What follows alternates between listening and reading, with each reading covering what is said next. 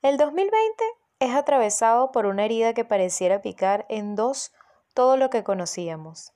Más allá de sectores y estratos, la sangre dibuja pequeñas venitas sobre nuestra piel, en las cuales es fácil reconocernos. Aunque ningún dolor es igual a otro, la vida comienza a parecerse a espejos quebrados, donde cualquiera pueda reflejarse y resbalarse, como si la distancia entre ambas palabras fuese un abismo que se recorre en un suspiro. Yamila vivía con sus dos hijos, diez y siete años, en un anexo de una de esas casas de ladrillo y techos de zinc que abundan en los sectores populares de Caracas. La casa pertenecía a su familia extendida, y ahí vivían unas seis personas. Ella y sus hijos no tenían otro sitio donde ir. Vivir era un péndulo que oscilaba entre la realidad y el anhelo. Más que un péndulo, una bola de demolición que cuando llegaba al sitio de las fantasías las destruía por la violencia del presente. Cuando su familia extendida la trataba de puta, maldita, bruta e imbécil, se sentía más tranquila. Al menos en esa ocasión no le estaban dando golpes. Cuando su familia extendida se empeñaba en producirle hematomas, la consolaba el hecho de que en esa ocasión no fuera la piel de sus hijos la que se amoratara. Lee la crónica completa escrita por Lisandro Samuel en sello cultural punto com. Bienvenidos al cuarto episodio de nuestro podcast Sello Cultural. Sello Cultural Podcast es un espacio cultural e informativo, un encuentro ameno con la cultura hispanoamericana y sus nuevas manifestaciones artísticas. Hoy hablaremos sobre la infoxicación digital en el tema del día, o la también conocida sobrecarga informativa. Esta se refiere a la gran cantidad de información que está disponible desde la llegada de Internet y que además dificulta que los usuarios tomen decisiones o se mantengan informados en profundidad sobre un tema en específico. ¿Pero por qué se le llama así? Sin duda, todos nos hemos sentido abrumados por el exceso de información desde la llegada de Internet y, desde luego, este síntoma se ha profundizado a partir de la popularidad y uso de teléfonos móviles. Digamos que básicamente cualquier persona con uno de estos dispositivos y conexión a Internet tiene el acceso garantizado a una gran cantidad de información en pocos segundos. Sin embargo, Internet es un bosque exuberante de árboles, solo que en lugar de árboles tenemos un amplísimo abanico de contenidos muy variados. Este año sin duda quedará marcado para todos nosotros por la pandemia del COVID diecinueve.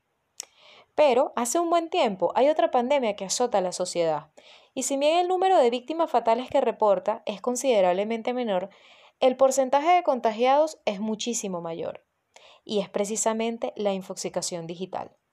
A ver, cada minuto, por ejemplo, un millón de personas accede a Facebook, se postean aproximadamente doscientas setenta y siete mil historias en Instagram, se descargan más de trescientas noventa mil aplicaciones, setecientas mil horas se ven en Netflix.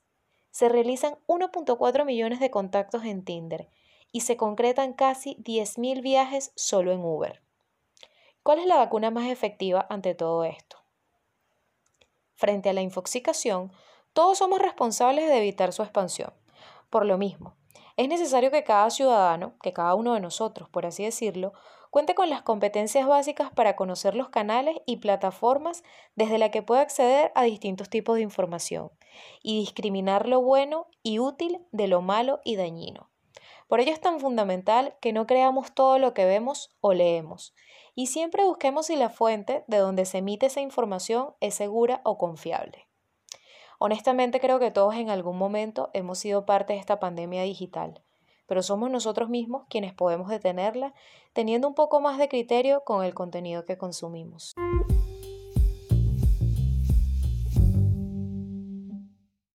Sello recomienda Festival de Cine Venezolano en Japón online. A pesar de los tiempos difíciles, es importante cultivar espacios de encuentro y cultura, mientras cuidamos de nuestra salud.